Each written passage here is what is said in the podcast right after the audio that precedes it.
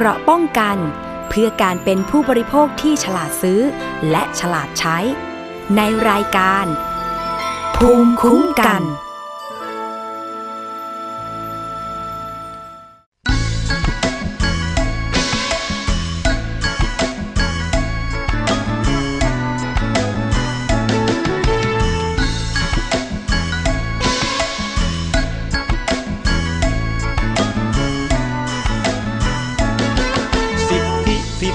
สิทธิ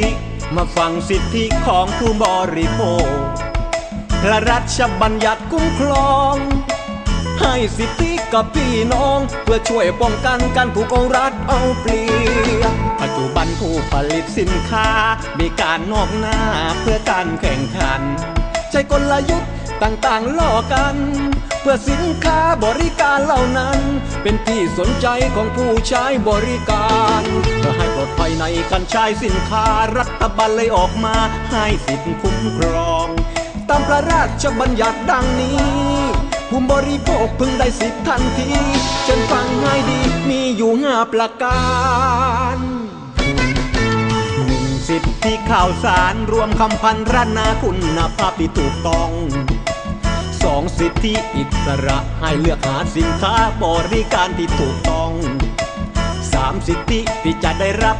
ความปลอดภัยในสินค้าถูกต้องสี่สินค้าที่จะได้รับความเป็นธรรมในการทำสัญญาห้าสิทธิที่จะได้รับพิจารณาและชดเชยความเสียหาย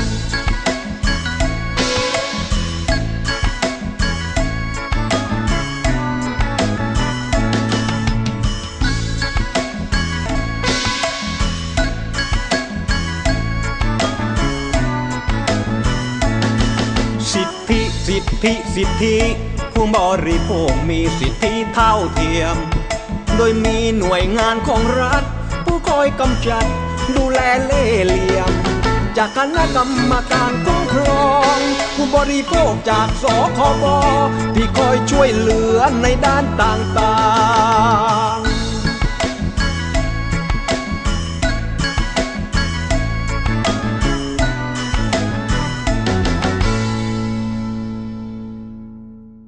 สวัสดีค่ะ คุณผู้ฟังคะต้อนรับเข้าสู่รายการภูมิคุ้มกันรายการเพื่อผู้บริโภค ดิฉันชนะทิพไพรพงศ์ค่ะ อยู่เป็นเพื่อนคุณผู้ฟังนะคะ ทางวิทยุไทย PBS www.thaipbsradio.com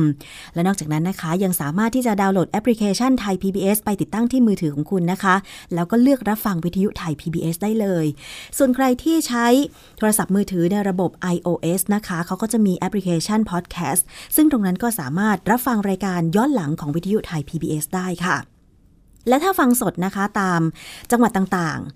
ไม่ว่าจะเป็นสุพรรณบุรี ฟังได้ที่วิทยุชุมชน คนหนองย่าไซนะคะ FM 107.5เมกะเฮิรตซ์ที่ลำพูนค่ะ ฟังได้ที่วิทยุชุมชน คนเมืองลี้ FM 103.75เมกะเฮิรตซ์วิทยุชุมชนเทศบาลทุ่งหัวช้างนะคะ FM 106.25เมกะเฮิรตซ์ส่วนใครที่อยู่จังหวัดราชบุรีค่ะ ฟังได้ที่วิทยุชุมชนวัดโพธิ์บัลลังก์ FM 103.75เมกะเฮิรตซ์นะคะ แล้วก็สมุทรสาครฟังได้ที่วิทยุชุมชนปฐมสาคร FM 106.25เมกะเฮิรตซ์กาฬสินธุ์ฟังได้ที่วิทยุชุมชนคนเขาวงค่ะ FM 89.5เมกะเฮิรตซ์นะคะ ถ้ามีสถานีวิทยุไหนต้องการเชื่อมสัญญาณเพิ่มเติม เข้าไปที่หน้าเว็บไซต์เลยค่ะ www.thaipbsradio.com นะคะ ก็จะมีแบบฟอร์มการเชื่อมโยงสัญญาณนะคะ คุณไปดาวน์โหลดมาแล้วก็กรอกรายละเอียดต่างๆ และส่งกลับมาที่อีเมล radio at thaipbs.or.th นะคะ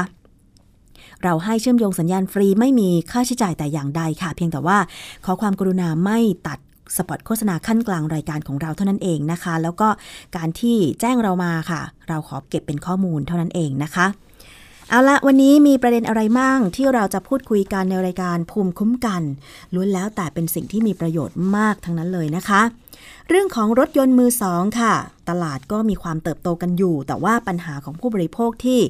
เคยไปซื้อรถยนต์มือสองก็ยังมีกันอยู่นะคะ คุณผู้ฟัง เพราะฉะนั้นค่ะสำนักงานคณะกรรมการคุ้มครองผู้บริโภคจึงต้องเข้มงวด บังคับใช้ประกาศคณะกรรมการว่าด้วยฉลาก และสัญญาการซื้อขายรถยนต์ที่ใช้แล้ว หรือรถยนต์มือสองค่ะ แล้วก็เตรียมที่จะตรวจสอบ เต็นท์ขายรถมือสองในต้นเดือนกันยายน 2559 นี้นะคะ หลังจากพบว่ามีการร้องเรียนปัญหาการซื้อขายรถยนต์มือสองจากผู้บริโภคกว่า 500 คน อันนี้ไปร้องเรียนที่สคบนะคะ มีการ เสวนาในเวทีสร้างความเข้าใจเกี่ยวกับการคุ้มครองผู้บริโภคในหัวข้อ การจัดทำฉลากสินค้ารถยนต์ที่ใช้แล้ว และแนวทางแก้ไขปัญหาเรื่องร้องเรียนนะคะ กรณีผิดสัญญาเช่าซื้อรถยนต์ค่ะ ซึ่งเรื่องนี้นะคะ คุณอัมพลวงศิริ เลขาธิการคณะกรรมการคุ้มครองผู้บริโภค หรือสคบค่ะ ได้บอกว่าปริมาณความต้องการใช้รถยนต์ที่เพิ่มมากขึ้น โดยเฉพาะรถยนต์มือสองมีข้อได้เปรียบเรื่องของราคาที่ถูกกว่ารถยนต์ใหม่นะคะ แต่ว่าปีนี้พบว่ามีการร้องเรียนเกี่ยวกับการซื้อขายรถยนต์มือสองแล้วกว่า 500 คนค่ะ อย่างเช่นปัญหาเกี่ยวกับไม่สามารถโอนทะเบียนได้ รถยนต์ที่ซื้อไปมีภาระผูกพัน ติดไฟแนนซ์จากเจ้าของเดิม และการเปลี่ยนเครื่องยนต์ เช่น ตัวถังไม่ตรงกับคู่มือรถยนต์ เออ อันนี้เป็นปัญหาจริง ๆ นะ ถ้าเกิดว่าไปซื้อรถแล้วไม่สามารถโอนทะเบียนได้เนี่ย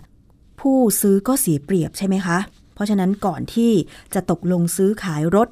ก็คงจะต้องดูกันก่อนว่าสามารถโอนได้ไหมมันติดปัญหาอะไรหรือเปล่านะคะ โดยเฉพาะภาระผูกพันกับไฟแนนซ์เดิมเนี่ยนะคะ มันค่อนข้างจะแก้ยากจริง ๆ ค่ะ เพราะฉะนั้นแนวทางการป้องกัน แก้ไขปัญหาจึงต้องบังคับใช้กฎหมายอย่างเข้มงวดค่ะ โดยเต็นท์ขายรถยนต์มือสองจะต้องปฏิบัติตามประกาศว่าด้วยฉลากฉบับที่ 35 เรื่องให้รถยนต์ใช้แล้วเป็นสินค้าควบคุมฉลาก หากไม่ปฏิบัติตามก็จะต้องรับโทษด้วย คือมีโทษจำคุกไม่เกิน 6 เดือน ปรับไม่เกิน 50,000 บาท หรือทั้งจำทั้งปรับนะคะ อะไปฟังกันว่าเเรื่องของการติดฉลากรถยนต์ใช้แล้ว หรือรถยนต์มือสองเนี่ยจะต้องระบุรายละเอียดอะไรบ้างนะคะ เผื่อว่าเป็นข้อมูล เวลาที่เราต้องการไปเลือกซื้อรถยนต์มือสองจะได้ไปดูให้ถูกต้องครบถ้วนนะคะ เรื่องนี้มีรายละเอียดจากคุณอัมพลวงศิริเลขาธิการสคบค่ะที่ผ่านมาทั้งทั่วประเทศเลยนะครับ ว่ารถยนต์ใช้แล้วรถยนต์มือสองเนี่ยจะมีปัญหาว่าประชาชนเข้ามาร้องเรียนเนี่ยในประเด็นแรกเลยก็คือว่า รถยนต์เมื่อซื้อไปแล้วจากเต็นท์เนี่ยนะครับนะปรากฏว่าไม่สามารถโอนทะเบียนได้นะครับนะประเด็นที่หนึ่งและประเด็นที่สองก็คืออการจะโอนทะเบียนได้แล้วนั้นนะก็มีปัญหาว่าภาระผูกพันที่เกิดขึ้นโดยที่ต่างเทนที่ขายรถมือสองเนี่ยไม่ยอมบอกมาก่อนว่ารถคันนี้ติดไฟแนนซ์จากเข้าของเจ้าของเดิมนะฮะติดไฟแนนซ์อยู่ หรือว่ามีภาระผูกพันทางกฎหมายอะไรอยู่ โดยที่ผู้ซื้อรายใหม่เนี่ยไม่สามารถทราบมาก่อนและเสร็จแล้วต้องมารับภาระต่ออย่างนี้เป็นต้น อันนี้ก็เป็นปัญหาใหญ่นะครับ แล้วก็ประเด็นที่3ที่จะมีปัญหาก็คืออการเปลี่ยนเครื่องยนต์ การเปลี่ยนเครื่องยนต์ การเปลี่ยนเลขทะเบียนตัวตัวถังรถเนี่ยปรากฏว่าคู่มือเนี่ยไม่ตรงคู่มือประจำรถไม่ตรงกับไอ้ตัวรถนะครับ จึงก่อให้เกิดปัญหากับทางขนส่งมากในการที่ ท่านไม่สามารถจะอ่าดำเนินการโอนทะเบียนรถให้กับผู้ซื้อได้นะครับ ซึ่งอันนี้ก็เป็นเรื่องที่กระกระสังเข้ามาเยอะบ่อยนะที่ร้องเข้ามาที่สกบทางสกบเราเนี่ยเรามีกฎหมายนะครับมีกฎหมายทางด้านประกาศคณะกรรมการในเรื่องของฉลากนะครับว่าให้รถยนต์ใช้แล้วมือสองเนี่ยเป็นสินค้าควบคุมฉลากนั่นก็คือว่าทุกเต็นท์นเวลาท่านจะขายรถมือสองเนี่ย ขอให้ท่านติดฉลากไว้ตรงที่กระจกรถเนี่ยให้เห็นชัดเจน ก็คือว่าฉลากที่ติดไว้นะฮะตรงกระจกรถเนี่ยครับว่าจะต้องติดให้เห็นเด่นชัดก็คือว่ารถคันนี้เนี่ยเป็นรถยี่ห้ออะไรนะรจดทะเบียนครั้งแรกเมื่อวันที่เท่าไหร่ เลขตัวถังรถนะครับ เลขทะเบียนตัวถังรถนะครับ แล้วก็เลขทะเบียนเครื่องยนต์นะครับนะแล้วก็ ตัวในเรื่องของอขนาด CC ทั้งหลายเนี่ยต้องเป็นตัวใหญ่ที่เห็นเด่นชัดนะครับ แล้วจากนั้นก็รถคันนี้เนี่ยปัจจุบันเนี่ยเจ้าของเนี่ยเป็นรายที่เท่าไหร่แล้วนะเป็นรายที่เท่าไหร่แล้วนะแล้วจากนั้นภาวะผูกพันภาวะผูกพันที่ของรถคันนี้ว่ายังมีติดไฟแนนซ์ไหมหรือว่ายังผ่อนอยู่ที่ไหนอย่างไร ต้องแจ้งให้ผู้ซื้อเนี่ยทราบตรงที่ฉลากก่อนนะครับ อันนี้สำคัญมากนะเพราะฉะนั้นถ้าเกิดว่า เต็นท์ทั้งหลายไม่ดำเนินการติดฉลากให้ถูกต้องนะครับ โทษก็คือจำคุกไม่เกิน 6 เดือน ปรับไม่เกิน 50,000 บาท หรือทั้งจำทั้งปรับ กับในประเด็นที่ 2 ก็คือว่า เมื่อรถคันนี้เนี่ยได้ดำเนินการนะฮะขายไปเรียบร้อยแล้ว เราก็จะมีกฎหมายฉบับนึงก็คือประกาศคณะกรรมการไว้ด้วยสัญญา ให้ธุรกิจการขายรถยนต์มือสองนั้นเป็นสินค้าที่ควบคุมเรื่องใบเสร็จรับเงินนะฮะตัวใบเสร็จรับเงินนั้นนะนะ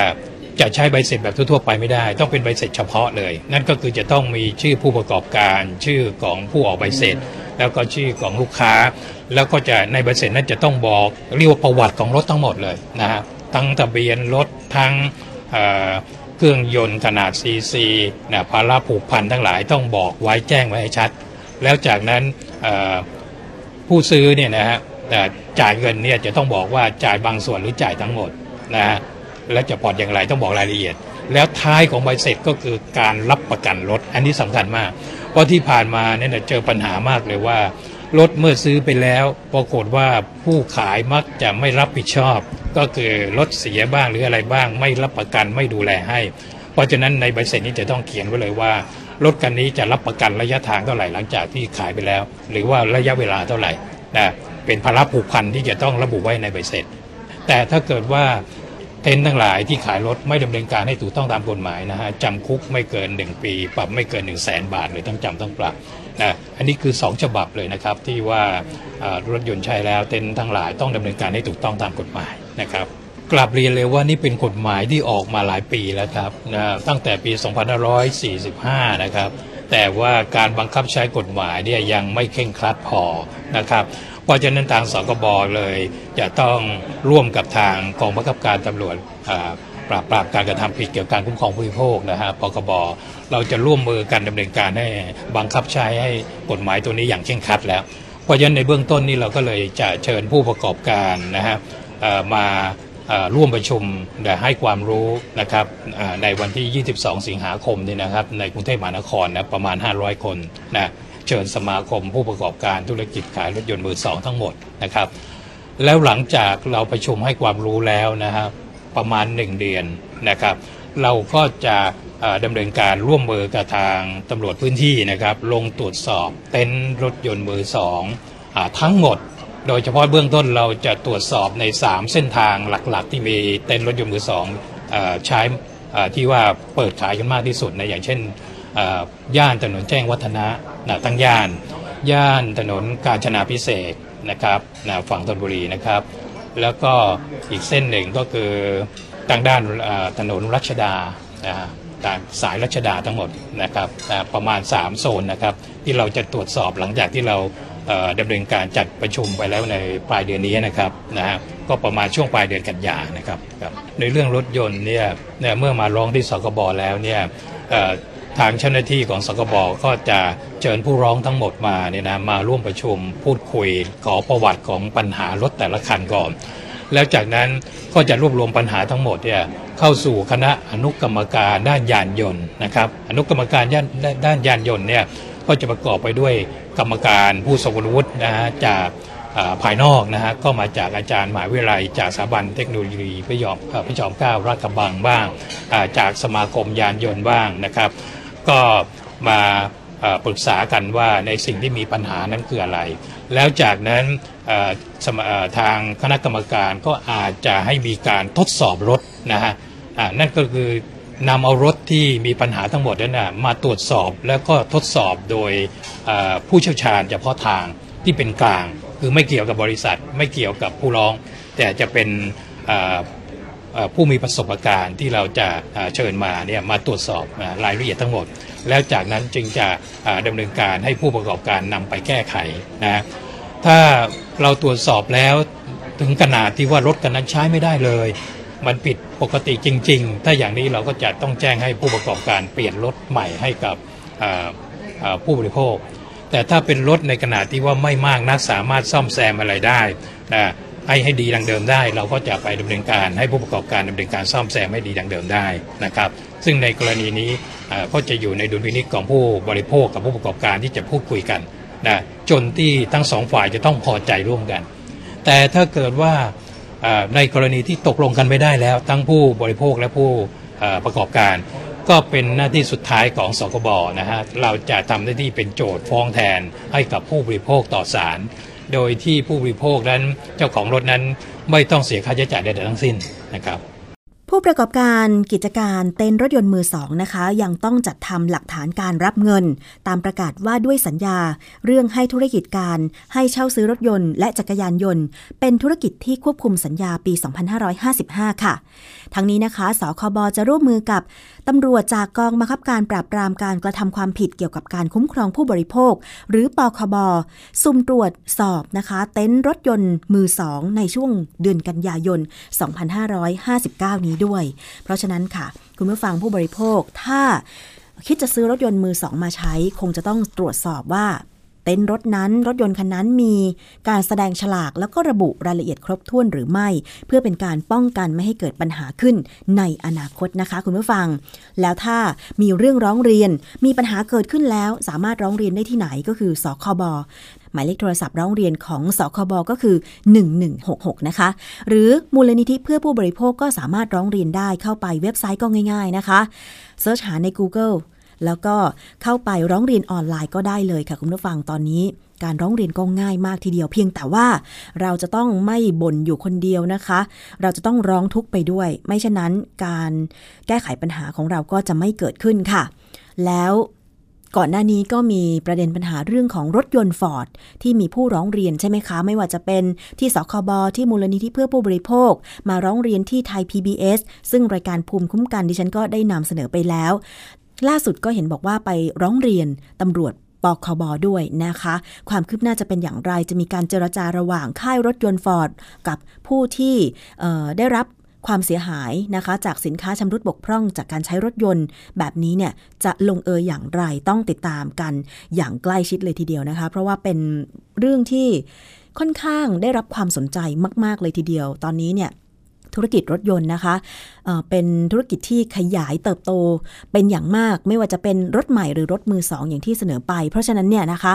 มันจึงกระทบเต็มๆ เพราะว่าราคารถยนต์มันก็ค่อนข้างแพงใช่ไหมคะ ราคาหลายแสนบาทไปถึงหลายล้านบาท เพราะฉะนั้นเนี่ยเมื่อเกิดปัญหาขึ้นไม่ว่าจะเป็นสินค้าชำรุดบกพร่อง จากผู้ผลิต ไม่ใช่จากการใช้งานนะ เพราะว่า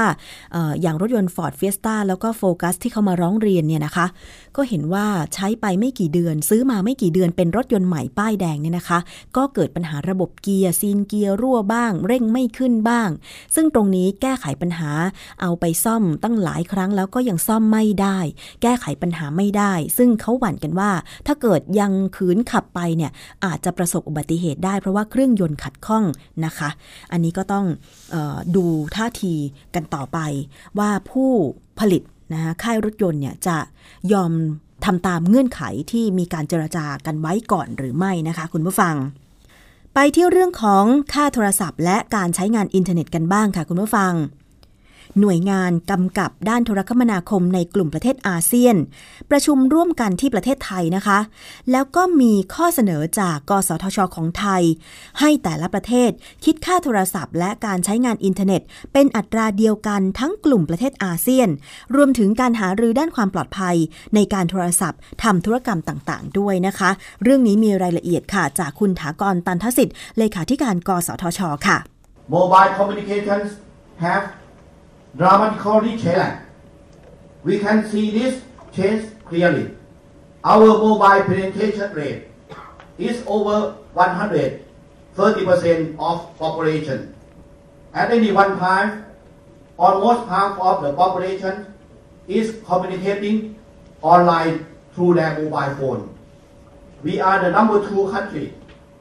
second only to Japan, in the number of users of the internet messaging platform Line, with 33 million user accounts. Believe it or not, Line sticker have become one of the most efficient way to communicate and express feeling for Thai people. Facebook is no less popular.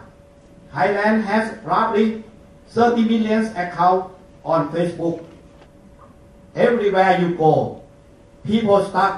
to their phone. We have a word for that. In Thai it's called สังคมก้มหน้า which translates to head down society. คำยืนยันจากคุณถากรนะคะ กล่าวกับหน่วยงานกำกับดูแลด้านโทรคมนาคมของกลุ่มประเทศอาเซียน แสดงให้เห็นถึงพฤติกรรมของคนไทยค่ะ ที่นิยมใช้โทรศัพท์และสื่ออินเทอร์เน็ตมากขึ้น จนเรียกพฤติกรรมนี้ว่าสังคมก้มหน้านะคะ ซึ่งขณะนี้ไทยก็อยู่ระหว่างการพัฒนาเทคโนโลยี 4G เพื่อรองรับการเติบโตของปริมาณการใช้งาน ซึ่งโครงข่ายจะสมบูรณ์ภายใน 5 ปีนี้นะคะ การประชุมหน่วยงานกำกับดูแลด้านโทรคมนาคมที่จัดขึ้นนี้นะคะ มีข้อสรุปร่วมกันว่า จะนำกฎระเบียบต่างๆ ที่ดีๆ ของแต่ละประเทศไปใช้ เพื่อออกเป็นกฎระเบียบของอาเซียนร่วมกัน และประเด็นที่จะผลักดันคือ การคิดค่าโทรศัพท์และค่าอินเทอร์เน็ตข้ามประเทศ เป็นอัตราเดียวกันของกลุ่มประเทศอาเซียน เพื่อให้เกิดความคุ้มค่าแล้วก็ส่งเสริมด้านการท่องเที่ยว ที่แม้อาจจะทำได้ยากก็ตามค่ะ ก็เรื่องนี้ไปฟังแนวคิด จากคุณฐากรตัณฑสิทธิ์เลขาธิการกสทช อีกครั้งค่ะ เรื่อง cyber security เรื่องคลื่นรบกวนกัน แล้วก็หลายเรื่องนะครับ เมื่อวานเนี่ยมีการประชุมกันเริ่มต้นนิดนึง ก็เรื่องที่จะให้ซิมของนักท่องเที่ยวเนี่ยนะครับจะต้องเปิด location ไว้ อันนี้เป็นการป้องกันเรื่องอภัยข้ามชาติที่จะต้องเกิดขึ้น หมายถึงว่านักท่องเที่ยวที่เข้ามาทั้งหมดเนี่ยต่อไปนี้เราอาจจะเป็นคล้ายๆกับว่า เขาจะปิดบนเครื่องเขาก็ปิดไม่ได้ คือจะเป็นซิมที่บอกว่ามีบอกโลเคชันทั้งหมดด้วย เพราะฉะนั้นนักท่องเที่ยวที่เข้ามาจะต้องทำอะไรหลาย ๆ ประเทศเขาทำแล้วนะครับ ซึ่งในอาเซียนเราก็ประเทศไทยก็ควรจะทำแล้วนะครับ ในการที่จะติดตามตัวคนร้ายต่างๆ เวลาเข้ามา เราจะได้รู้ว่าเขาอยู่ตรงไหนทำอะไรยังไงบ้าง เราอยากจะเห็นไซเบอร์ซิเคียวริตี้ที่เป็นแผนของอาเซียนร่วมกันนะครับ หมายถึงว่าทั้ง 10 ประเทศทำร่วมกัน เพราะฉะนั้นเนี่ยเมื่อเรามีแผนใหญ่ออกมาเนี่ยมันก็จะทำให้ การดำเนินการของประเทศไทยเนี่ยประสบผลสำเร็จมากยิ่งขึ้นนะครับ ไม่ใช่ว่ามีเฉพาะแผนของประเทศ เพราะฉะนั้นเราอยากจะเห็นแผนของอาเซียน เอาลุกที่ออกมาทั้งหมด ไม่ว่าจะเป็นเรื่องการการใช้อัตราค่าบริการเดียวกันนะครับ เรื่องการใช้โครงข่ายร่วมกัน เรื่องคลื่นตลอดตลอดจนเรื่องไซเบอร์ซิเคียวริตี้ในการที่จะป้องกันเหตุต่างๆ ร่วมกันทั่วทั้งอาเซียน เพราะฉะนั้นเนี่ยถ้าออกมาในภาพนี้ได้เนี่ย จะทำให้การป้องกันต่างๆเนี่ยมันมันประสบผลสำเร็จได้ดียิ่งขึ้นนะครับ ตอนนี้เรากำลังคิดทำแล้วนะครับ ซึ่งหลาย ๆ ประเทศวันนี้ก็เสนอเรื่องนี้กันเยอะนะครับ แต่เราก็คงต้องคำนึงถึงโอเปอเรเตอร์ไทยด้วยนะครับ ซึ่งทั้งหมดเนี่ยเดี๋ยวเราจะกลับรับรับข้อเสนอทั้งหมดก็คงจะกลับไปคุยกับโอเปอเรเตอร์ไทยก่อนว่าเราจะดำเนินการยังไงแต่จุดมุ่งหมายของเราก็คือทำแน่นอนนะครับ ไม่ทำไม่ได้ เราต้องทำเป็นอัตราค่าบริการร่วมเดียวกันในอาเซียนทั้งหมดนะครับ เพราะฉะนั้นเนี่ยตรงไหนเราจะต้องมีการเจรจากันนิดนึงว่าไทยเราเสียเปรียบได้เปรียบอะไรยังไงบ้างนะครับ อันไหนที่เราที่พอไปกันได้เพื่อที่จะให้ทั้งอาเซียนเนี่ยเดินหน้าได้เราก็จะเดินอยู่แล้ว ก็คงเป็นปีเรื่องนี้ครับก็คงเป็นปีนะครับมันมันต้องเป็นไปได้ตามนั้นอยู่แล้ว เพราะว่าหลาย ๆ ประเทศเขาก็เขาก็อยากให้ทำซึ่งถ้าเกิดว่าในอาเซียนยังไม่ได้ อาจจะตกลงเฉพาะในในกลุ่มบางกลุ่มบางประเทศก่อนครับไปในทะเลาะที่ออกมาก่อนนะครับ มีตัวแทนจากองค์กรกำกับดูแลโทรคมนาคมจากมาเลเซียก็ให้ความเห็นนะคะว่า จะประสบความสำเร็จได้เนี่ยก็ต้องเป็นความร่วมมือระดับรัฐบาลของแต่ละประเทศ อย่างที่มาเลเซียกับสิงคโปร์และสิงคโปร์กับบลูไนเนี่ยได้ดำเนินการมาแล้วนะคะ โดยผู้นำประเทศก็ให้ความสำคัญ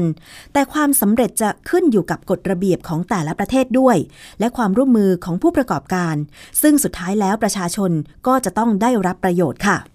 มีรายละเอียดนะคะจากดาโตสีฮาลิมซะฟี ประธานองค์กรกำกับดูแลอุตสาหกรรมสื่อสารของมาเลเซียค่ะ In the area of spectrum, uh, there are also discussions with regard to uh, spectrum harmonization uh, and also uh, the uh,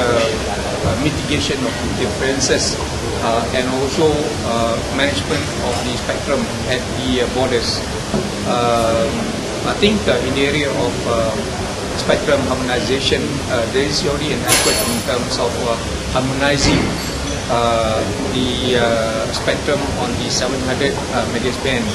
uh, by 2020. ครับก็ในในเรื่องของคลื่นความถี่นะครับก็คือมีความพยายามที่จะ harmonize ก็คือทำคลื่นความถี่ให้เป็นไปในทางที่ทางเดียวกันนะครับแต่อย่างไรก็ตามเราก็สมาชิกอาเซียนก็ดูเรื่องความแตกต่างของประเทศด้วยเพราะแต่ละประเทศอาจจะมีความต้องการที่แตกต่างกัน หรือมีการใช้งานอยู่ที่แตกต่างกันบางประเทศอาจจะติดสัมปทานอยู่บ้างหรือว่าติดการใช้งานบางเรื่องแต่เราก็มีความพยายามที่จะทำให้เหมือนกันใช้ครื่องเหมือนกันเพื่อความสวกแล้วก็มีการคุยกันเรื่อง การบริหารจัดการคลื่นความถี่โดยเฉพาะคลื่นความถี่ในบริเวณพรมแดนระหว่างประเทศนะครับซึ่งอาจจะมีปัญหาการก่อกวนกันอยู่บ้านหรือว่าทำให้การสื่อสารระหว่างพรมแดนเนี่ยไม่มีปัญหานะครับ แล้วก็ที่สำคัญก็คือในการ harmonize เนี่ยเรื่องแรกที่จัดเป็น priority ก็คือการใช้คลื่น 700 นะครับ ซึ่งเรามีแผนว่าภายในปี 2020 ก็จะใช้คลื่น 700 ไปในทิศทางเดียวกัน ซึ่งก็จะตรงกับทิศทางทั่วโลกที่ทาง ITU ได้กำหนดไว้นะครับ And uh, there was also a very interesting uh, presentation, also discussions on ASEAN moving towards uh, digital economy and digital society, in which four areas have been identified, which is applications, infrastructure, content, and also devices. And uh, what is interesting is that uh, there's requirement to develop uh, road frameworks uh, for each of the areas that have been identified. And uh, I think uh, there is a lot of scope in terms of ASEAN countries uh, working together in terms of uh, developing these traffic นอกจากนี้นะคะที่ประชุมก็ยังเห็นด้วย กับการผลักดันให้อาเซียนนั้นใช้คลื่นความถี่ในย่านเดียวกัน อย่างเช่น เพื่อรองรับการพัฒนาโครงการ รถไฟฟ้าหรือระบบอื่นๆ เชื่อมโยงกันระหว่างประเทศ แต่ขณะนี้ค่ะบางประเทศก็ยังติดขัดปัญหาเรื่องการถือครองคลื่นความถี่หรือสัมปทาน ซึ่งก็มีความเห็นตรงกันนะคะว่าจะต้องผลักดันการใช้เทคโนโลยีค่ะ เนื่องจากจะช่วยสนับสนุนเศรษฐกิจดิจิทัลในประเทศแล้ว ก็ยังทำให้เศรษฐกิจของอาเซียน เติบโตควบคู่ไปด้วยกันได้ค่ะอันนี้ก็คงจะต้องติดตามกันยาวๆละค่ะคุณผู้ฟัง ประเด็นที่มีการผลักดันร่วมกันของอาเซียนไม่ว่าจะเป็นการคิดค่าโทรศัพท์ และการใช้งานอินเทอร์เน็ตในอัตราเดียวกัน ทั้งกลุ่มประเทศอาเซียนนี่หมายถึงว่าถ้ามีการเชื่อมโยงกันระหว่างประเทศนะคะคือโทรข้ามประเทศ หรือการใช้อินเทอร์เน็ตข้ามประเทศอะไรแบบเนี้ยจะสามารถคิดเป็นอัตราเดียวกันได้หรือไม่รวมถึงโครงการอื่น ๆ เพราะความเจริญของแต่ละประเทศ การศึกษาของผู้คนในประเทศต่างๆเนี่ยก็อาจจะยังคงไม่เท่าเทียมกันทั้งหมด เพราะฉะนั้นเนี่ยนะคะจึงต้องมาดูกันยาวๆ ว่าจะสามารถพัฒนาร่วมกันได้มากน้อยขนาดไหน ถึงแม้ว่า ไทยเราจะเข้าร่วมการเป็นประชาคมเศรษฐกิจอาเซียนมาตั้งแต่ปลายปี 2558 แล้ว แต่ว่าการพัฒนาต่างๆ ร่วมกันเนี่ยมันอาจจะต้องใช้เวลารวมถึงเรื่องของผู้บริโภคด้วย เพราะว่าอย่างบางประเทศในอาเซียนเนี่ยเขาก็รุดหน้าไปกว่าไทยเยอะแล้วนะคะ การคุ้มครองผู้บริโภค การที่มีกฎหมายที่จะออกมาดูแลอย่างเช่นเลมอนลอ นะครับกฎหมายว่าด้วยเรื่องของสินค้าชำรุดบกพร่องเนี่ยนะคะ ที่สิงคโปร์เขาก็ก้าวหน้าไปมากนะคะ เปรียบเทียบกับไทย ซึ่งตอนนี้เนี่ยก็อาจจะ เริ่มทำงาน แล้วก็เริ่มเห็นการเปลี่ยนแปลงตรงนี้แล้วบ้าง ว่าถ้าซื้อสินค้ามาแล้วมันเกิดความชำรุดบกพร่องที่ไม่ใช่จากการใช้งานนะคะ อาจจะบกพร่องจากการผลิตจากบริษัทผู้ผลิตเอง เพราะฉะนั้นเนี่ยผู้ผลิตจึงต้องมีส่วนที่รับผิดชอบเต็มๆเลยนะคะ ในการที่จะรับซื้อคืนสินค้าการชดเชย เยียวยาความเสียหายให้กับผู้ซื้อหรือผู้บริโภค แต่ว่าในบางประเทศ บางเรื่องราว ก็ยังไม่สามารถดำเนินการได้อย่างรวดเร็ว อย่างเช่นไทยเป็นต้นอย่างเงี้ยอย่างเช่น กรณีรถยนต์ฟอร์ดอะไรอย่างเงี้ยมันจะต้องพิสูจน์ว่ามันชำรุดบกพร่องมาจากบริษัทผู้ผลิตจริงหรือเปล่า หรือว่ามาจากการใช้งานซึ่งต้องใช้ระยะเวลาที่ยาวนานในการพิสูจน์ใช่ไหมคะ อย่าง รถยนต์ก่อนหน้านี้ที่เคยมีข่าวแล้วก็ต้องถูกทดสอบด้วยนักวิชาการว่ามันชำรุดบกพร่องมาจากการผลิตจริงหรือไม่ก่อนหน้านั้นคงจะจำกันได้ใช่ไหมคะ นั่นก็คือรถยนต์เชฟโรเลตรุ่นครูซซึ่งมีรถที่เข้ารับการทดสอบโดยนักวิชาการด้านยานยนต์ถึง 12 คัน แล้วก็เข้าสู่กระบวนการของศาลซึ่งศาลก็พิพากษามาแล้วว่าชำรุดบกพร่องจริงนะคะ จากการผลิต แล้วก็ต้องมีการชดเชยจากบริษัทผู้ผลิตให้แก่ผู้บริโภคซึ่งซึ่งตรงนี้ยังไม่สามารถที่จะดำเนินการได้อย่างทันท่วงทีนะคะ ก็ต้องรอเรื่องระยะเวลาไม่ว่าจะเป็นการชดเชยอะไรต่างๆ หรือว่าการที่จะไปฟ้องต่อศาลอะไรกันต่อนะคะต้องรอความชัดเจนตรงนี้อีกครั้งหนึ่งจะเห็นได้ว่านี่แหละค่ะคืออปัญหาหลักๆนะคะเรื่องของตัวบทกฎหมายแล้วก็การบังคับใช้กฎหมายของแต่ละประเทศ ความเจริญก้าวหน้าของแต่ละประเทศบางทีอาจจะ เป็นอุปสรรคได้เหมือนกันกับการพัฒนาเรื่องของผู้บริโภคนะคะ คุณผู้ฟังคะช่วงนี้เราพักกันครู่หนึ่งกับรายการภูมิคุ้มกันรายการเพื่อผู้บริโภคค่ะ เดี๋ยวกลับมานะคะ จะมีเรื่องอื่นๆนำเสนอกันอีกค่ะ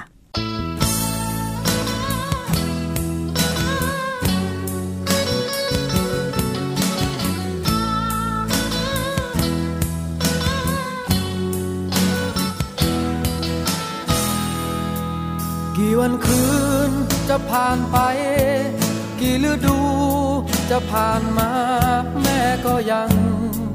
เฝ้าคอยลูกกลับ นับวันเวลาเจ้าโตแล้วไป สร้างครอบครัวใหม่ ไม่หันมา สนใจแม่เลย แม่ถนอมเลี้ยงลูกรัก รักเกินรักยิ่งสิ่งใด ไม่ให้ใครทำร้ายให้ลูกเจ็บ แม่ทำงานหนักให้ลูกสบาย เมื่อเจ้าโตใหญ่เป็นคนดี มีค่าของสังคม แม่ทั้งห่วงห่วงคิดถึง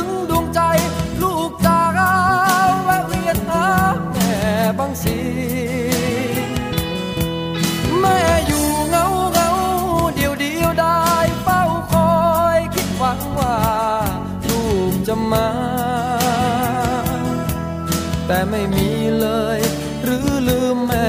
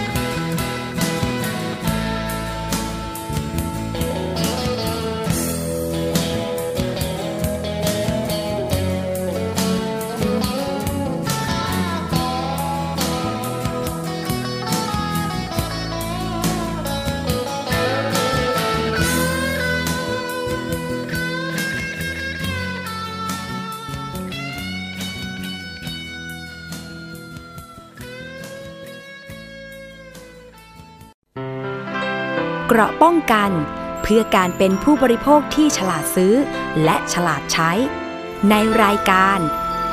ภูมิคุ้มกัน ฟังรายการภูมิคุ้มกันแล้ว ดิฉันเองก็ไม่อยากจะให้คุณผู้ฟังเครียดนะคะ ก็เลยนำเพลงมาเปิดแทรกบ้าง เผื่อว่าจะได้ทำงานกันสบายๆแล้วก็ได้รับสาระความรู้ไปด้วยนะคะ ถ้ามีเรื่องราวประเด็นไหนก็ตามที่อยากจะแนะนำหรือ เรื่องร้องเรียนไม่รู้จะร้องเรียนหน่วยงานไหนเผอิญเผอิญว่าฟังรายการภูมิคุ้มกัน ก็สามารถที่จะส่งเรื่องนั้นมาให้ดิฉันได้นะคะ หน้าเว็บไซต์ www.thaipbsradio.com มีช่องทางการส่งข้อความ มีมุมด้านขวามือสีส้มๆค่ะ ก็คือช่องทางการส่งข้อความ live chat นั่นเองนะคะ หรือจะส่งเป็นอีเมลก็ได้ ส่งมาที่ radio at thaipbs.or.th นะคะหมายเลขโทรศัพท์ก็ 02 790 2528 02 790 2529 นะคะยินดีที่จะเป็นสื่อกลางเพื่อแก้ไขปัญหาให้กับผู้บริโภคค่ะ อาจจะไม่ได้แก้ปัญหาเองนะคะ แต่ว่าจะส่งต่อให้หน่วยงานต่างๆ ในฐานะที่อาจจะเคยไปทำข่าว เคยไปติดต่อแหล่งข่าวต่างๆเนี่ยนะคะ ก็จะได้ส่งเรื่องต่อไม่ว่าจะเป็นที่สคบที่มูลนิธิเพื่อผู้บริโภค ที่หน่วยงานโทรคมนาคมอย่างกสทชนะคะ ที่ตำรวจบกปคบหรือแม้แต่ออยก็ตาม ซึ่งเป็นหน่วยงานที่ดูแลด้านอาหารและยาของประเทศไทย แล้วก็มีการเซ็น MOU กับไทย PBS แล้วในการที่จะเผยแพร่ความรู้ด้านอาหารและยาให้กับประชาชนได้ข้อมูลที่ถูกต้องนะคะ มาดูเรื่องของการซื้อสินค้ากันบ้างคุณผู้ฟัง เคยสังเกตไหมเวลาที่เราไปซื้อสินค้าตามห้างต่างๆ หรือแม้แต่ร้านสะดวกซื้อเนี่ยนะคะ เคยสังเกตไหมว่าป้ายราคาที่เขาติดตรงชั้นวางสินค้า มันตรงกับตอนที่เราคิดเงินหรือเปล่า เคยสังเกตใบเสร็จรับเงินไหมคะ มันมีกรณีร้องเรียนเกิดขึ้นค่ะคุณผู้ฟัง มีผู้ร้องเรียนไปที่มูลนิธิเพื่อผู้บริโภคนะคะ บอกว่าไปซื้อสินค้าที่ห้างวิลล่ามาเก็ตสาขาราชพฤกษ์แล้วก็พบว่า ราคาตามป้ายที่แสดงไม่ตรงกับราคาที่ขายจริง พร้อมทั้งแนบรูปถ่าย รูปสินค้าต่างๆ ไปร้องเรียนด้วยนะคะ ซึ่งคุณนัทวดีเต็งพาณิชกุลเจ้าหน้าที่รับเรื่องร้องเรียนของศูนย์พิทักษ์สิทธิผู้บริโภค มูลนิธิเพื่อผู้บริโภคก็บอกว่า หลังจากที่ได้รับเรื่องร้องเรียนแล้วเนี่ยนะคะ ทางเจ้าหน้าที่มูลนิธิก็ได้ตรวจสอบ แล้วก็ส่งเรื่องไปยังสำนักงานการค้าภายในจังหวัดนนทบุรี ให้ดำเนินการตามกฎหมายค่ะ เมื่อสำนักงานการค้าภายในนั้นตรวจสอบพบว่า มีความผิดจริงก็คือ ป้ายที่ชั้นวางสินค้าแสดงราคา 49 บาท แต่ว่าราคาขายจริงกลับขาย 59 บาท จึงดำเนินการเปรียบเทียบปรับผู้ประกอบธุรกิจนะคะคุณผู้ฟัง คือบางทีเนี่ยตัวเลขที่เขาติดไว้ในชั้นวาง เขาอาจจะไม่ได้ติดเป็นตัวเลขอารบิก อาจจะติดเป็นตัวเลขไทย ซึ่งมันอาจจะมีความคล้ายคลึงกัน คือเลข 4 ไทยกับเลข 5 ไทยเนี่ยมันต่างกันตรงที่ มีกลมๆอยู่ข้างบนนิดเดียวใช่ไหมคะ4ไทย 5 ไทย ซึ่งถ้าเกิดว่าพนักงงานขายสินค้าเนี่ยพิมพ์เลขผิด มันก็ทำให้ผู้บริโภคเข้าใจผิดได้ใช่ไหมคะ คือชั้นวางติดว่า 49 แต่ราคาขายจริงตอนไปคิดเงินเป็น 59 บาท กรณีนี้ทำให้เห็นว่าผู้บริโภคนั้นก็ไม่เพิกเฉย รู้จักรักษาสิทธิ์ของตัวเอง และเป็นการป้องกันปราบปรามร้านค้า ไม่ให้เอาเปรียบผู้บริโภค หากผู้บริโภคคนอื่นพบกรณีเช่นนี้ สามารถร้องเรียนความเสียหาย เพื่อให้ได้รับการเยียวยา แล้วก็ถ้าหากผู้ประกอบธุรกิจ แก้ปัญหาตามที่ร้องเรียนมา ก็จะเป็นประโยชน์กับตัวของผู้ประกอบธุรกิจเอง และผู้บริโภครายอื่นด้วยนะคะ ซึ่งถ้าเกิด คุณมีปัญหานี้ไปซื้อสินค้าแล้วราคาที่ชั้นวางสินค้าไม่ตรงกับตอนคิดเงิน สามารถที่จะเก็บหลักฐานการซื้อสินค้าเช่นใบเสร็จรับเงิน แล้วก็ถ่ายรูปป้ายราคาที่ตรงกับสินค้านั้นให้ชัดเจนค่ะ จากนั้นก็นำหลักฐานทั้งหมดไปร้องเรียนที่สำนักงานการค้าภายในจังหวัด หรือสำนักงานพาณิชย์จังหวัด เพื่อให้ไปตรวจสอบ เพื่อดำเนินการตามกฎหมายกับผู้ประกอบธุรกิจนะคะ ซึ่งการใช้สิทธิ์ของผู้บริโภค เช่นแจ้งเบาะแส ทางหน่วยงานก็จะมีรางวัลนนำจับให้ด้วย หากมีการดำเนินคดีตามกฎหมายนะคะ ซึ่งกรณีนี้เนี่ยผู้ร้องจะได้รับเงินรางวัลนนำจับร้อยละ 25 ของค่าปรับด้วย ถ้าเกิดว่า ไปเจอนะคะ อย่าลืมค่ะ ไม่ว่าจะเป็นห้างไหนร้านค้าใด ซึ่งจริงแล้วเนี่ยเจตนาก็คือไม่ใช่ไปจับผิดร้านค้านะคะ แต่เพื่อรักษาสิทธิ์ของผู้บริโภค เพราะบางทีถ้าเกิดว่าเราไม่ได้ตรวจเช็คให้ดีว่าราคาตรงกันไหมเราอาจจะต้องเสียเงินเพิ่มใช่ไหมฮะ อย่างเช่น 49 บาทกับ 59 บาทเนี่ย มันต่างกันตั้ง 10 บาท แล้วถ้าเกิดมีผู้บริโภคคนอื่นไปซื้อสินค้าชนิดนี้อีก แล้วก็จ่ายเงินเกินไปตั้ง 10 บาทอีก คิดดูสิคะว่าร้านค้าจะได้กำไรขนาดไหน ซึ่งจริงแล้วเนี่ยความผิดพลาดเนี่ยมันอาจจะเกิดขึ้นได้ ไม่ว่าจะเป็นจากตัวพนักงาน หรือความเข้าใจผิดคลาดเคลื่อน แต่เราต้องไม่ให้มันผิดซ้ำแล้วซ้ำอีกถูกต้องไหมคะ เพราะฉะนั้นเนี่ย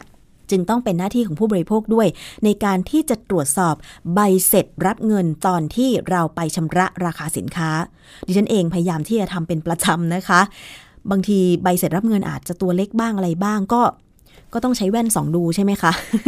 นะคะ ทั้งนี้ค่ะ ตามประกาศคณะกรรมการกลางว่าด้วยราคาสินค้าและบริการ ฉบับที่ 43 ปี 2559 เรื่องการแสดงสินค้าและบริการข้อ 11 ค่ะ การแสดงราคาขายปลีกสินค้าหรือค่าบริการต้องแสดงให้ตรงกับราคาที่จำหน่ายหรือค่าบริการด้วยอย่าให้เกิดความเข้าใจผิดความคลาดเคลื่อนกันนะคะ คุณผู้ฟัง ผู้บริโภคแล้วก็รวมไปถึงผู้ประกอบการทั้งหลายค่ะ ไปต่อกันที่เรื่องของการเล่นเกมโปเกมอนโกกันบ้างค่ะคุณผู้ฟังยังคงมีคำเตือนออกมาอย่างต่อเนื่องเลย เพราะว่าเกมนี้เนี่ยมันไม่ได้นั่งอยู่กับที่ในการเล่นนะคะ มันจะต้องไปตามเก็บตัวการ์ตูน เพื่อให้ได้แต้มเนี่ยตามสถานที่ต่างๆ ซึ่งถ้าสถานที่นั้น เป็นสถานที่ที่อันตรายไม่ปลอดภัย มันก็ย่อมมีผลกระทบกับผู้เล่น แล้วก็คนอื่นๆ ที่ไม่ได้เล่นอย่างเลี่ยงไม่ได้นะคะ คุณผู้ฟัง มีคำเตือนจากกองบังคับการปราบปรามการกระทำความผิด เกี่ยวกับอาชญากรรมทางเทคโนโลยีค่ะ เกี่ยวกับการเล่นเกมโปเกมอนโกที่กำลังฮิตอยู่ในตอนนี้นะคะว่า ให้ระมัดระวังเวลาเล่น เนื่องจากอาจจะตกเป็นเหยื่อมิจฉาชีพบนโลกออนไลน์ได้ค่ะ รูปแบบการเล่นหลายคนก็ เคยเล่นใช่ไหมฮะดิฉันไม่เคยเล่นแต่ว่าเห็นเพื่อนๆเนี่ยเล่น ก็คือต้องเดินไปตามสถานที่ต่างๆ เพื่อจับโปเกมอน แล้วก็เปิดให้แลกเปลี่ยนตัวโปเกมอนด้วย และความพยายามที่จะเพิ่มเลเวลให้รวดเร็ว เป็นประเด็นที่กองบังคับการปราบปรามการกระทำความผิดเกี่ยวกับอาชญากรรมทางเทคโนโลยี หรือปอทค่ะ ได้ออกมาเตือนผู้เล่นเกมโปเกมอนโก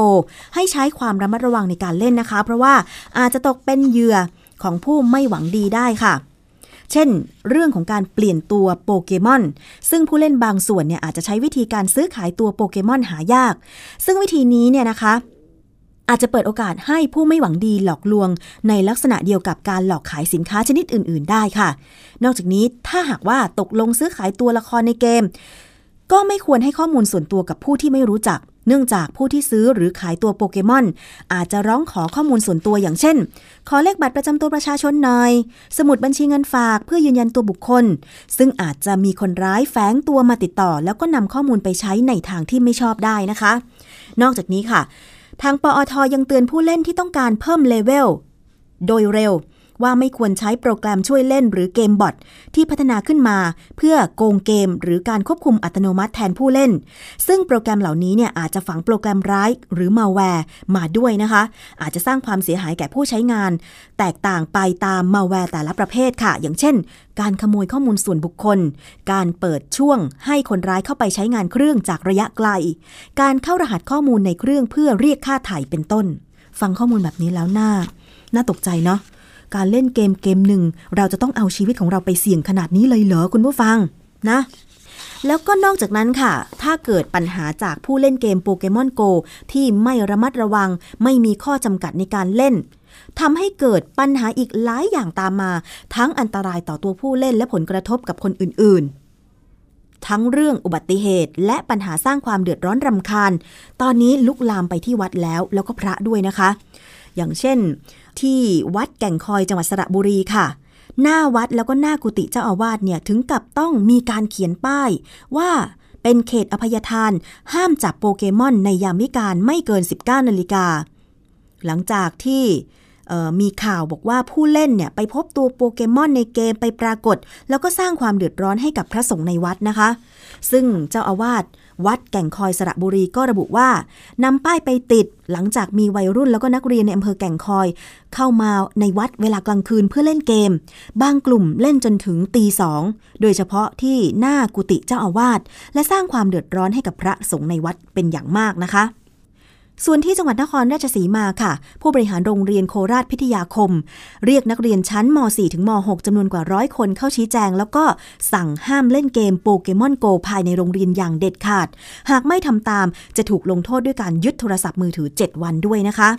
อันนี้คงจะต้องชี้แจงไปที่ผู้ปกครองด้วยว่า ถ้าสมมตินักเรียนไม่ปฏิบัติตามกฎเนี่ยนะคะ จะโดนทำโทษอย่างไร บางทีก็เพื่อสร้างความเข้าใจให้ตรงกันค่ะ พ่อแม่ผู้ปกครองจะได้ปรามนักเรียนอีกทีหนึ่งนะคะ ทางด้านนายแพทย์ธนพงศ์จินวงศ์ผู้จัดการศูนย์วิชาการเพื่อความปลอดภัยทางถนนค่ะ ได้เตือนผู้เล่นเกมโปเกมอนโกว่า การละสายตามองหน้าจอเพียง 2 วินาที ความเสี่ยงจะเกิดรถชนเพิ่มขึ้น 2 เท่า และถ้าหากละสายตา 1 วินาที เทียบตามระดับความเร็วรถ 60 กิโลเมตรต่อชั่วโมง รถจะเคลื่อนไปข้างหน้า 16.66 เมตร และก็ถ้าเกิดมีการชนกับวัตถุข้างหน้าด้วยเนี่ย จะเทียบเท่ากับตกตึก 5 ชั้นเลยทีเดียวนะคะ และถ้าคุณขับรถอยู่ในระดับความเร็ว 90 กิโลเมตรต่อชั่วโมง รถจะเคลื่อนไปข้างหน้า 25 เมตร ถ้าชนเนี่ยก็จะเทียบเท่ากับตกตึก 10 ชั้นค่ะเรื่องนี้คุณหมอธนพงศ์ก็บอกว่า ปกติคนขับรถจะละสายตามองมือถือไม่ต่ำกว่า 2-3 วินาทีทำให้ระยะการ เคลื่อนไปข้างหน้าเพิ่มขึ้น และมีความเสี่ยงว่ารถจะออกนอกเส้นทาง ซึ่งการใช้โทรศัพท์มือถือเขี่ยลูกบอลให้ไป ถูกตัวโปเกมอน ยิ่งเพิ่มความเสี่ยงในการบังคับรถยนต์และรถจักรยานยนต์ไม่ได้ พอบังคับไม่ได้ก็จะชนกับคนอื่นนะคะ คุณผู้ฟัง เพราะฉะนั้นอย่าเล่นเกมโปเกมอนโกหรือเกมใดๆ หรือใช้มือถือเครื่องมือสื่อสารต่างๆ ในขณะที่คุณขับรถยนต์หรือขับรถมอเตอร์ไซค์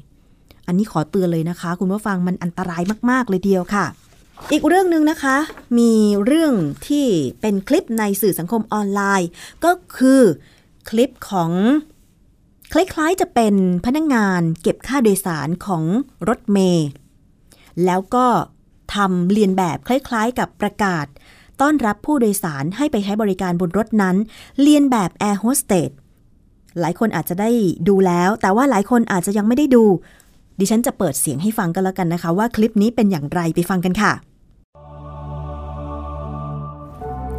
สวัสดีค่ะท่านผู้บริสารทุกท่าน ยินดีต้อนรับสู่รถเมล์ซอ08รัชดาพานพุทธ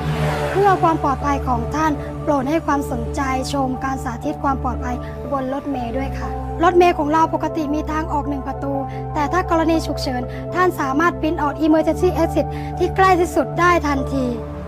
ยานพาหนะของเราเป็นแบบปรับอากาศด้วยลมออร์แกนิก และเรายังมีพัดให้บริการในชั้นอีโคโนมีมีพัด automatic ในชั้น business และมีแอร์พกพาในชั้น first class นอกจากนั้นบนรถของเรายังมี in-flight entertainment หลังเบาะทุกท่านค่ะ ท่านสามารถรับชมและมีส่วนร่วมได้ตามอัธยาศัยค่ะ หากผู้โดยสารไม่อยากสละที่นั่งให้เด็กคนชราและสตรีมีครรภ์เราก็มีผ้าเพิกเฉยไว้บริการ หรือถ้าผู้โดยสารต้องการหลับในระหว่างทางจริง ๆ ป้ายห้อยคออัจฉริยะก็มีให้บริการเช่นกันค่ะ ทางเรามีบริการของว่างให้กับทุกท่านระหว่างเดินทาง เมื่อรับประทานเสร็จแล้ว สามารถเลือกทิ้งได้ตามอัธยาศัย คนไทยเป็นคนง่าย ๆค่ะ ในขณะรถเข้าหรือออกจากป้าย กรุณาปิดเครื่องมืออิเล็กทรอนิกส์ทุกชนิดค่ะ ไม่ว่าจะเป็นโทรศัพท์มือถือ แล็ปท็อป ทีวี เครื่องเสียง แอร์ หรือตู้เย็น ในกรณีที่มีช่างกดขึ้นมากับความเข้าใจด้วยความรุนแรง เสื้อก่อกันกระสุนจะอยู่ใต้ที่นั่งของท่าน ในกรณีที่รถโดยสารของเราทำความเร็วสูงสุดแล้ว พระเครื่องจะหล่นลงมา กรุณาคล้องคอและปรับสายคล้องให้กระชับ หากท่านเดินทางกับเด็ก กรุณาคล้องคอให้ตัวเองก่อน จึงจะคล้องให้เด็ก จากนั้นก็สวดคาถาชินนาบัญชรอย่างพร้อมเพียงกัน หากท่านต้องการความช่วยเหลือหรือข้อมูลเพิ่มเติมพ่อไปได้แล้ว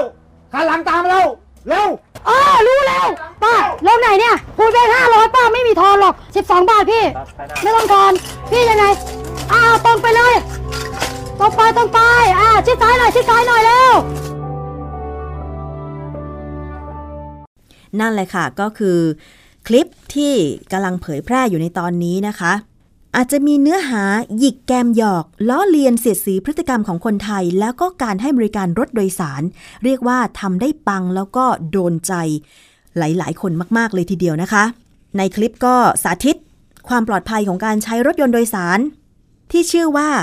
ซอโซฮอนฮูก08 รัชดาสะพานพุทธเป็นรถยนต์ที่ปลอดภัยที่สุดในกรุงเทพมหานครเรียนแบบการให้ข้อมูลผู้โดยสาร บนเครื่องบินเลยทีเดียวนะคะ จำลองเหตุการณ์ว่ารถเมย์คันหนึ่งมีผู้โดยสารหลากหลายกลุ่ม มีกระเป๋ารถเมย์สาวเป็นผู้สาธิตวิธีการใช้รถเมย์ในกรณีฉุกเฉินด้วย ได้ประยุกต์เอาคำพูด การให้บริการบนเครื่องบิน มาดัดแปลงใช้กับบริการบนรถเมย์ของกรุงเทพนะคะ จะเห็นได้ว่าบางช่วงเนี่ยโอ้มีเนื้อหา หยิกแกมหยอกพพฤติกรรมของคนไทยที่มักพบบ่อยอย่างเช่น เรื่องน้ำใจการสละเก้าอี้ให้นั่ง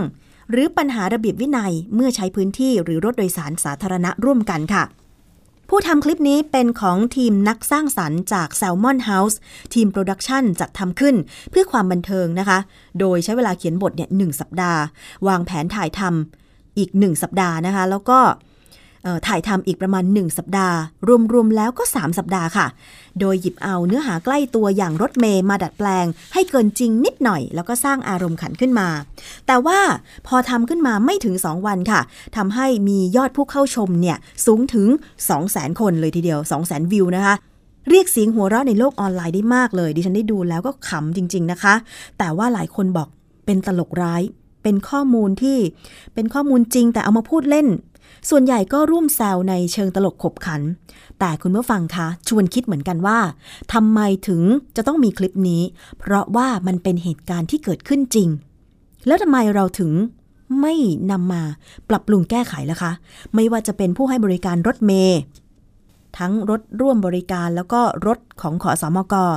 หรือแม้แต่รถบัสรถทัวร์อื่นๆ ในเมื่อ มันเป็นตลกร้ายเสียดสีแบบนี้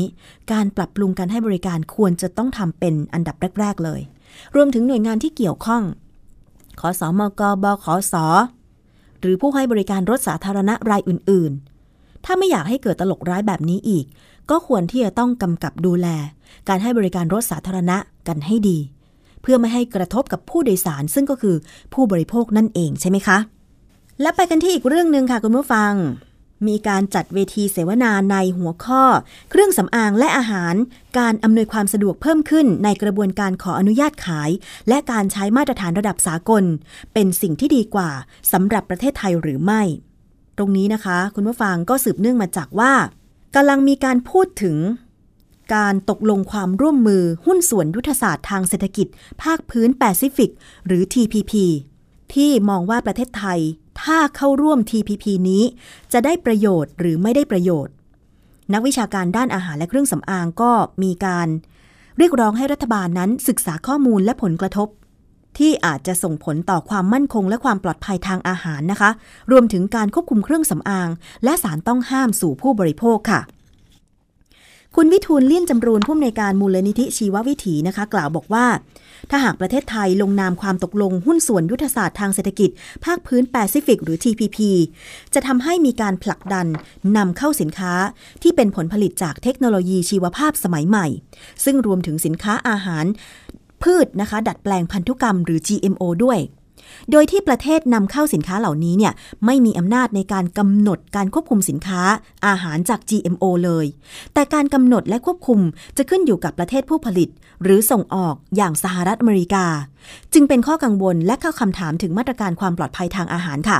เพราะว่าขณะนี้เนี่ยหลายประเทศในสภาพยุโรป รวมถึงไต้หวัน มีการรณรงค์คัดค้าน และควบคุมสินค้าอาหาร GMO อย่างเข้มงวด เพราะว่ากังวลในเรื่องสารตกค้างที่ส่งผลต่อสุขภาพ ดังนั้นนะคะรัฐบาลของไทยเนี่ยควรจะมีการศึกษาข้อมูลผลกระทบ และแสดงจุดยืน ในการคำนึงถึงความปลอดภัยทางอาหารเป็นหลักเลยทีเดียวค่ะทางด้านคุณสุมาลีพรกิจประสาน ผู้อำนวยการสำนักควบคุมเครื่องสำอางและวัตถุอันตราย สำนักงานคณะกรรมการอาหารและยาหรืออยนะคะ กล่าวบอกว่า TPP จะส่งผลให้การกำกับผลิตภัณฑ์เครื่องสำอาง ก่อนออกสู่ตลาด และการคุ้มครองผู้บริโภค มีการเปลี่ยนแปลงระบบการจดแจ้งการผลิต หรือการนำเข้าเครื่องสำอาง เป็นแบบสมัครใจหรือเท่าที่จำเป็นเท่านั้น เพื่ออำนวยความสะดวก ในการค้าให้มีความรวดเร็ว แต่นั่นค่ะ จะทำให้สารต้องห้ามต่างๆ เข้าสู่ตลาดได้ง่ายมากขึ้น ซึ่งจะทำให้ผู้บริโภคได้รับเครื่องสำอางที่ไม่ปลอดภัย เพราะว่าเมื่อไม่มีการระบุเลขจดแจ้งบนฉลากเครื่องสำอาง จะทำให้การตรวจสอบความถูกต้องของผลิตภัณฑ์ในท้องตลาด และการสืบค้นผลิตภัณฑ์นั้นทำได้ยากขึ้น อันนี้เป็นมุมมองของนักวิชาการทั้งเรื่องของอาหารแล้วก็เครื่องสำอาง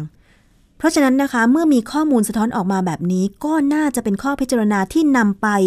พิจารณาให้รอบคอบถี่ถ้วน ก่อนที่จะตกลงว่าจะนำไทยเข้าสู่ หุ้นส่วนยุทธศาสตร์ทางเศรษฐกิจภาคพื้นแปซิฟิก หรือ TPP หรือไม่ เพราะถ้าเข้าแล้วไม่เป็นผลดี ดิฉันก็ว่าไม่อยากให้เข้านะคะ เอาละค่ะ นี่คือเรื่องราวที่นำเสนอในรายการภูมิคุ้มกัน รายการเพื่อผู้บริโภคทางวิทยุไทย PBS www.thaipbsradio.com นะคะขอบคุณมากสำหรับการติดตามรับฟัง แล้วก็หวังว่าจะเป็นประโยชน์กับคุณผู้ฟังมาก ๆ ค่ะ ติดตามความเคลื่อนไหวจาก Facebook ของเราได้นะคะ เข้าไปกดถูกใจ ได้ที่ facebook.com/thaipbsradiofan ค่ะ วันนี้หมดเวลาแล้วนะคะ ต้องลากันไปก่อนนะคะ ดิฉันชนะทิพย์จะกลับมาใหม่กับรายการภูมิคุ้มกัน วันนี้สวัสดีค่ะ เกราะป้องกัน เพื่อการเป็นผู้บริโภคที่ฉลาดซื้อ และฉลาดใช้ ในรายการ ภูมิคุ้มกัน